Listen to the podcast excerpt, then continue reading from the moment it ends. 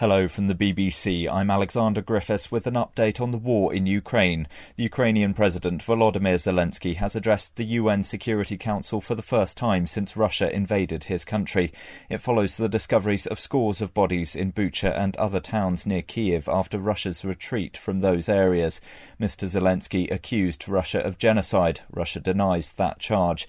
In his speech, Mr. Zelensky called for reform of the United Nations and for Russia to be expelled from the UN Security Council.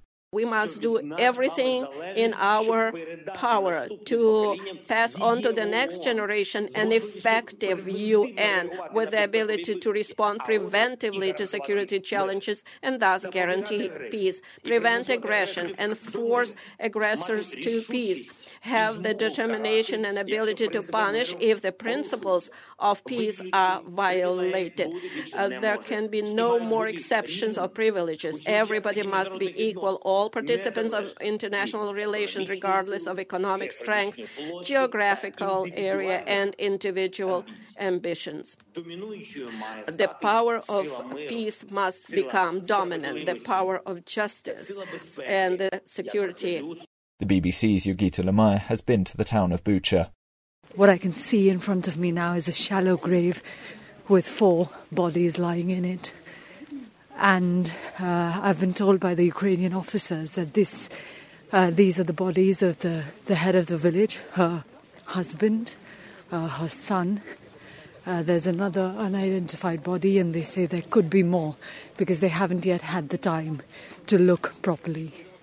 Russia has denied carrying out attacks on civilians in Bucha and other towns near Kiev, but satellite images released by a US company appear to contradict Moscow's claim that the killings happened after its soldiers had left.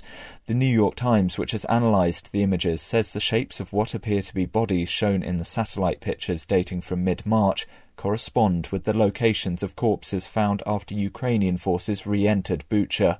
This shows that many of the civilians were killed more than three weeks ago when the town was under Russian control. The Ukrainian MP Alexei Honcharenko travelled to Bucha and told the BBC what he had seen. I was three days there. It's not only Bucha which suffered, it's Irpin, Hostomel, Bucha, number of smaller towns and villages in the area to the north and northwest from Kiev. And that is so awful, so horrific picture, I just can't explain you.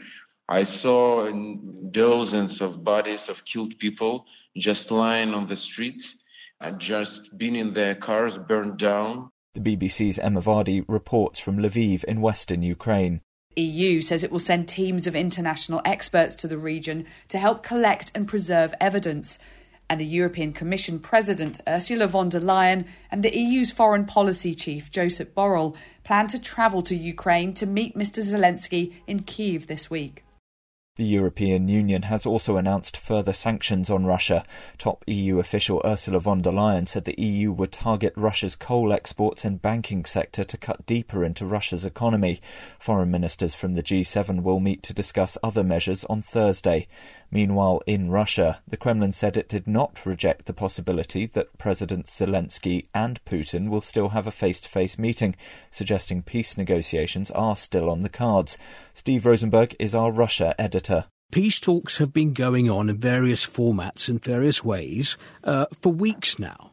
But I think it's still too early to say uh, how real they are and whether they are going to lead to a ceasefire or, or, or lasting peace.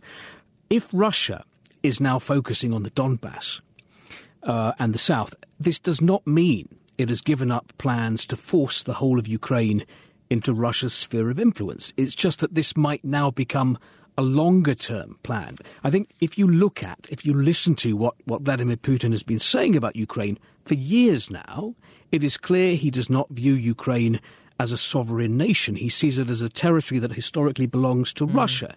The NATO Secretary General has warned that Moscow hasn't given up its ambitions and is aiming to conquer the entire Donbass region in the east over the coming weeks. Jens Stoltenberg said NATO aid will include anti tank weapons, air defence systems, and other equipment. NATO will also look uh, to provide cyber security assistance and equipment to help Ukraine protect against chemical and biological threats. Those are the latest developments on day 41 of Russia's invasion. I'm Alexander Griffiths at the BBC.